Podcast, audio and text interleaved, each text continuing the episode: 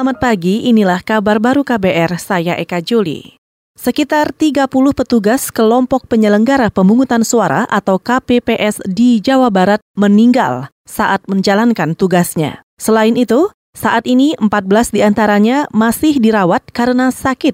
Menurut Ketua Komisi Pemilihan Umum KPU Jawa Barat, Rifki Ali Mubarok, sebagian besar mereka menderita kelelahan. Petugas KPPS yang meninggal dan sakit itu tersebar di 16 daerah, antara lain Kabupaten Purwakarta, Bandung, Kota Bekasi, Tasikmalaya, dan Kuningan. Jadi se-Indonesia 88 orang, 50 persennya di Jawa Barat. Kelelahan, kelelahan. Semuanya faktor kelelahan. Kalau dari range usia juga Ya, senior juga betul. Yang sudah berumur lah. Oh, sudah berumur. Sudah ada 60. Ketua KPU Jawa Barat Rifki Ali Mubarok juga menambahkan, saat ini rekapitulasi penghitungan suara masih berlangsung di sejumlah TPS di Jawa Barat. KPU setempat akan berupaya mencegah agar peristiwa tersebut tidak terulang lagi.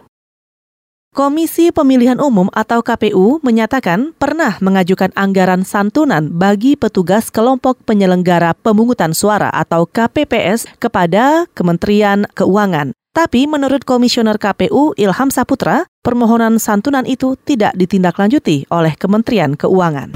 Uh, tadinya kan kita diminta oleh Komisi 2 untuk membuat asuransi kepada uh, teman-teman penyelenggara di, di, di lapangan ya.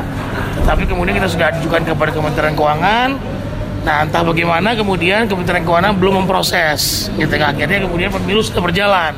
Itu tadi Komisioner KPU Ilham Saputra. Data KPU menyebut 90-an petugas KPPS meninggal dunia dan 374 lainnya sakit selama pelaksanaan pemilu serentak 2019. Sejumlah pihak kemudian meminta pelaksanaan pemilu serentak dievaluasi. Salah satunya disampaikan Wakil Presiden Yusuf Kala.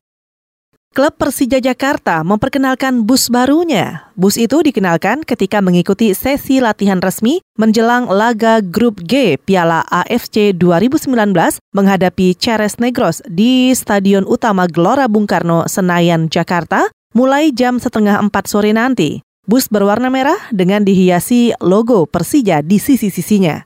Di dalamnya, kursi tersusun dalam barisan dua-dua dengan penuh interior pernak-pernik Persija. Bus baru itu menggantikan bus Persija yang lama dan digunakan saat klub Macan Kemayoran itu masih dipimpin oleh I Gede Widiade. Sebelumnya, Persija sudah mengunggah promosi bus barunya itu melalui akun resmi Instagramnya.